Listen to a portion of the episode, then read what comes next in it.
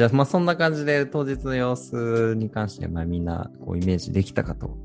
思いますが、まあ、じゃあ今度はちょっと話を大きくして、まあ実際にこう普及活動してくれてる中で、まあやったら、やって中で、まあこの普及活動がどういう影響を今後、まあ、ラクロス界、まあ東北大でもいいし、まあ日本ラクロス界、及ぼしていく。どんな影響があるか、どんな可能性があるか、まあ、まずはポジティブな面をちょっと聞きたいなと思うんだけども、やってみてどうでどうでしたか？まあ、そうですね。まあ、まずラクロス知らなかったと思うんで、うん、ちょっとそう、これをきっかけに知ってもらえたっていうのは、すごいありがたいな、ということもありますし、まあ、あと、その、ロスのオリンピックが控えてるんで、まあ、それもこうラクロスを知ってる状態と知らない状態だとやっぱこう楽しんでも知らないと楽しんでもらえないと思うんで、うん、まあ、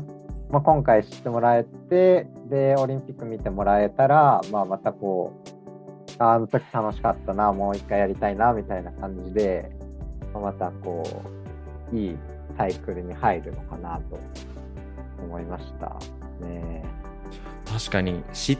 っているのと知っていないのは大きく違いますし、それで知っている状態でオリンピック競技で、まあ、それこそこの前銅メダルラクロス日本代表取りましたけど、男子、ね、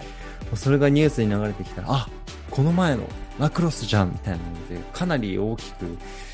心に刻まれそうななんかイメージが今つきましたね。いや本当にそうなってくれると。まあそうそういう意味も含めて普及活動だと思うんでちょっとそうなってほしいですね。うん。そうね。じゃあ一方で、多分事前のこう打ち合わせの時とかもあったと思うんだけど、この普及活動の課題というか、まあ、問題性、あとそもそも意味あるのかみたいなこう結構クリティカルなコメントも多分準備段階で、えー、あるし、あると思うし、まああとよくまあ、言われることだよね。このって意味、小学生にこう、インプットしても意味あるのかなみたいなことがあると思うんだけど、実際どう、どう思いますか？まあ、その準備段階で役所の人に言われたのは、まあ、やっぱこう、クラブがないので、まあ、その東北大ぐらいというか、その、まあ、やっぱ大学からしかないので、まあ、高校は、まあ、一応ありますけど、まあ、なんかその普及活動に参加した後にこう継続的にラクロスする場ってないよねっていう話はされて、まあ、それはすごい課題だなと思いましたね。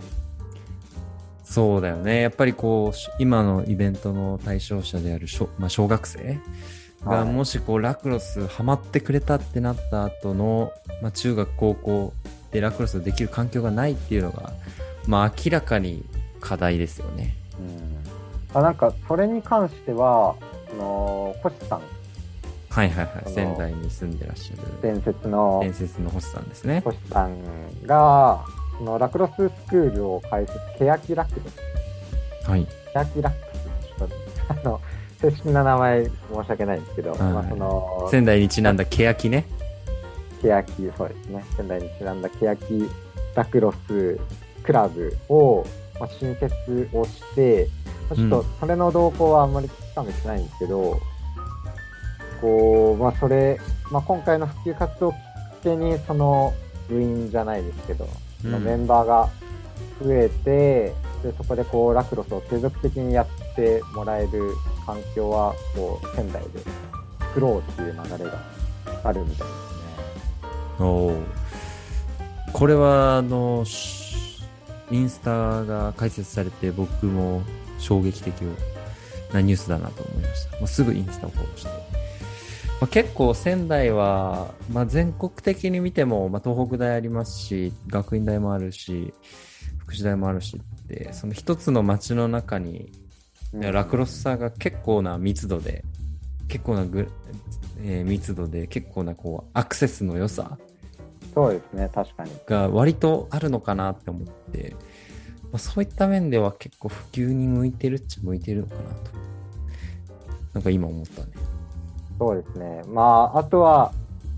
この自分のクソ持論なんですけど、うん。その なんか今後中学の部活とかってこうなくなるんじゃないかみたいな。はい、なんかニュース、たまにありますよね。極論系のニュースで。そこ俺その YouTube とかでこう、まあ、その教員の負担が大きいみたいな。部活動の負担が大きいと、教員の。そうですねよ。くありますね。なんで、まあ、そうなった時にこう子供たちの運動の場はこう外部になると思うんですよ。うん。そうなった時にこうラクロスこうスッとそこに入っていければ普及活動で小学生にアプローチをしてで中学は本当にこうクラブ活動として参加をしで高校はあのーあれですね育英でラクロスをやってもらいっていうこういい流れが。エスカレーター。エスカレーターでやればもう、そうですね、オリンピック選手は夢じゃないんじゃないかっていう、そう俺のクソ持論なんですけ いやいや、まあ、確かにこの、なんだろう、まあ、す難しい、そのラクロスクラブ単体として、まあ、もし難しいとしても、なんかこう、部活のだ大体でこうスポーツ部みたいないくつかのこうスポーツがパッ、えー体験できますよみたいなのに、はいまあ、定期的にこうラクロスが入ってるど。とかうんは結構現実的でありかつ魅力的だなっていうのはそうですね。ありますね。はあと特に個人的にはやっぱアメリカないアメリカの、まあ、いくつかのスポーツをこう幼少期からやるみたいな、い。うん。まあ、大体3つくらいやりますよ、まあ、アメフトはい。バスケ。でもう1個まあなんだろう。ラクロスみたいな。でそれで学年が上がるにつれ、まあ、大学の時奨学金どれ取れるかでみたいなので、まあ、いくつかのこうスポーツをやる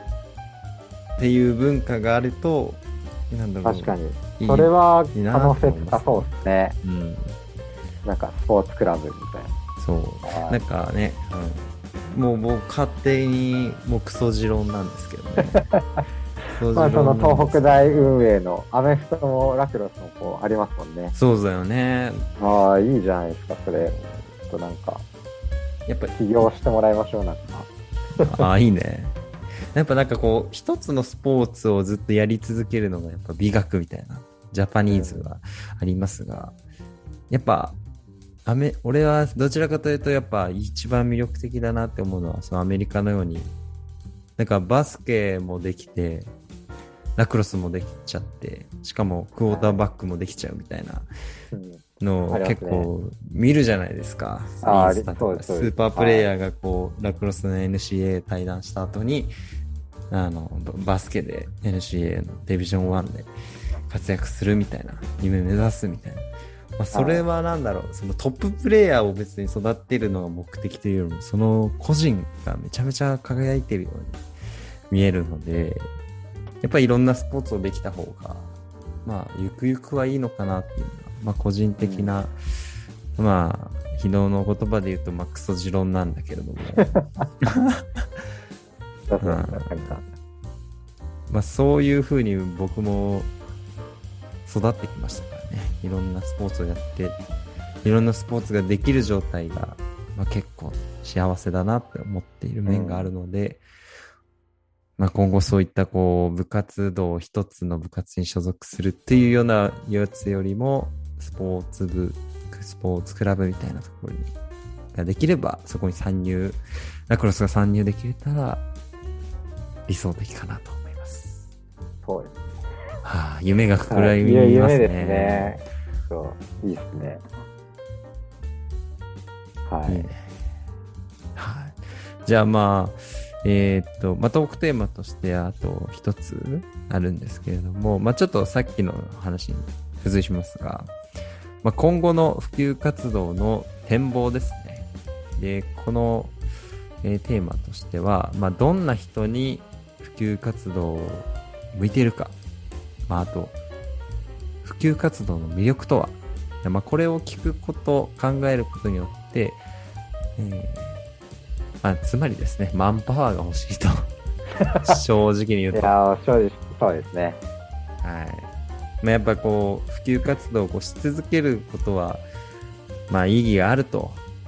まあ、ちょっとここ言語化難しいんですけど、はい。はいまあ、そのためのこうマンパワーを、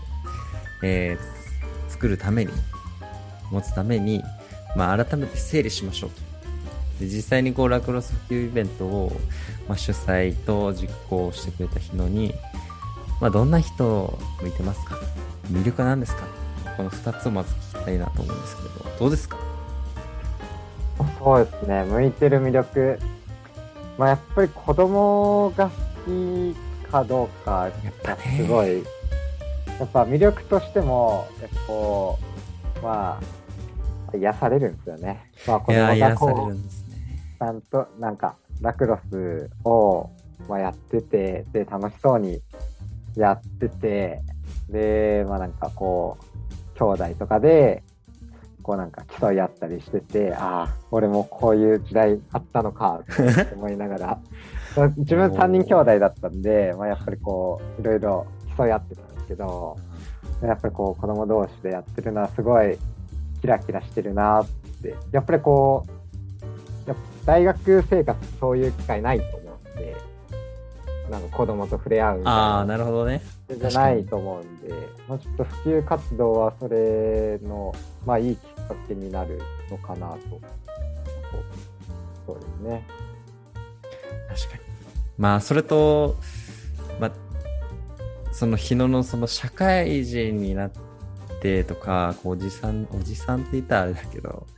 はい。結構子供の癒しっていうのは身に染み始めるんですよね。年齢が上がると。ななんでですかね？ななんでかマジでわからんけどよくわかんないですけど、うん。まあ、やっぱり、ああ、いいなーって思っちゃうんですよね。こうこれはちょっとやってみないとわかんないと思いますね。まあ、なんか、この普及活動をやりたい、そのモチベーションが子供の笑顔を見るためっていう感じではなかったんですけど、うんまあ、とりあえずこうちょっと義務感もありつつやってたんですけど、うん。まあ、こう、まあ、いざや、まあ、準備もクソめんどくさいですし、うん。まあ、本当に、まあなんかいろいろ嫌だったんですけど、まあ、いいざやってみると、まあ、結構楽しいんで、まあ、まあ、いろんな人にやってもらいたいですね、一度。まあ、それで合わなかったら、まあ、全然、まあ、それはそれでいいんですけど、まあ、一回はこう、新普及活動をやってみて、まあ、思ったよりもすごい楽しかったりすると思うんで、うん。まあ、こう、ぜひとも引退した、まあ、その大学院とか、まあ、現役の中からでも、まあ、どんどん、その、参加してほしいですね、自分としては。なるほどね。確かに、その、断らないでほしいね。誘ったら。そうですね。なんか、まあ、それくらいしか言える。ることはない。そのなんか魅力とかもこう、伝えきれないところも多分あるわけじゃん。はい行かないと。だからなんだろう、こう、毛嫌いしないでこう、なんとかついてきてほしいね、誘われたら。はいそれでダメだったら、もう誘わないというか、まあ声をかけないくなるだけで、まあ一度こう飛び込んできてほしいっていうのが、まあこちら側のね、あの、はいお願いってことですね。お願いです。はい。いや、でも話してた、その、東北大、まあ、東北大主催じゃなくてもいい、いいと思いますけど、そのスポーツクラブみたいなのが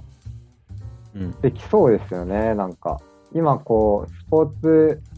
イベント団体があるんですよ。え、その高女子のあのやつ？ああ、もう全然そうではなくて、その東北大でうん。スポーツを盛り上げようみたいなのがあって、え、リューズとかでもなくて？ああ、リュリューズです。あ、リューズか。はいはい。はい。まあそれの、なんか延長線上で、なんか、できたらいいですよね。おめっちゃいいじリューズの会長が同じ高校出身なので、ちょっと提案してみようかゃん。そうなんだ。なんか学生がやってんだよね、あれって。な。ああ、学生団体さっきまでは、まあ、み普及活動の魅力っていうことを聞いてたと思うんだけど、じゃあ逆、逆じゃないけど、普及活動こう向いてるなっていう人、まあさっき翼って名前が出てきたけど、まあ、実際どういう人が向いていそうだった？そうですね。まあ、やっぱりこう、新刊で、やっぱ盛り上げられる人は、やっぱこう、めちゃくちゃ助かりますね。こう、やっぱこう、子供を褒め、褒められ好きだと思うんで、やっぱり、うん。まあこう、褒められる人とか、まあ、盛り上げられる人っていうのは、やっぱこう、普及活動めちゃくちゃ向いてるなって思いますね。ちょっと社会人とかになっちゃうとね、なんかこう、新刊のエネルギーをこう、忘却してしまいまして、みたいな状態でありますもんね。そうなんですよね。ちょっと、やっぱ、普及活動を毎年やってないと、やっぱちょっと4年生とか感じると思うんですけど、ちょっとそろそろきついなって。どんどんこう、減衰していくもんね、そうそう新刊も。やっぱうん1年とか2年の時とか、すごいできたと思うんですけど、まあ、ちょっとやっぱり、大学院3年生とかになると、ちょっちょとおかしいっとですか厳しね。くなっちゃうんで、まあこう、できますけどね、その、まあいろいろ、教える技術とか上手くなりますけど、うんやっぱこう雰囲気で押し切るみたいなのは、やっぱ現役の力にはかなわないので、まあちょっと普及活動、その普及部とか役員の仕事と思われがちですけど、うん。現役の力が絶対に必要だなと、はい、感じましたね。そうだね。なんかちょっと、遠ま、遠回りというか、直接的なこう、メリットみたいなのを感じきれない普及活動だと思うんだけど、実際こう、新刊得意な人とかの力をやっぱ借りて現場を盛り上げていきたいなと思うので、やっぱこうぜひこう声をかけられたらあの断らないでいただければと はい。来てみればやっぱ楽しかったっていう、多分思えると思うので、はい。ぜひ、はい、今後も、まあ、継続性っていうポイントでやっぱマンパワーっていうのは継続あの必要になってくるので、まあ、普及活動に、まあ、向いてる新刊得意な方、まあ、あと子供が好きな方、癒されたい方、ぜひあの、興味がありましたら、ちょっと概要欄にホーム貼っておくんで、まあ、感想、ラジオネームと、まあ、感想を、えーつけて、ちょっと送っていただけるとありがたいです。はい。はい、じゃあ最後に、えー今日ゲストの日野くんに一言、まあ、このラジオに出てみてどうでしたか？まあ、そうですね、なんか、普及活動をやってると、こう、普及活動をこなすことに、こう、なんか、エネルギー注いじゃうんですけど、まあ、ちょっと話してみて、アウトプットしてみて、まあ、こう、ちょっと、運動クラブの設営も、まあ、なんか楽しそうだなって思いましたし、なんかちょっと、そうですね、普及活動のこれからっていうのが、ちょっと、なんか考えられたんで、まちょっとそれを実行に移してみたいなって思いました。おお、そっか、さっきあの、言ってたあの、リュズ。あ、リューズ。とか、まあ、とうとうやって、その、やっぱ東北大にはこう、アメフトもラクロスも、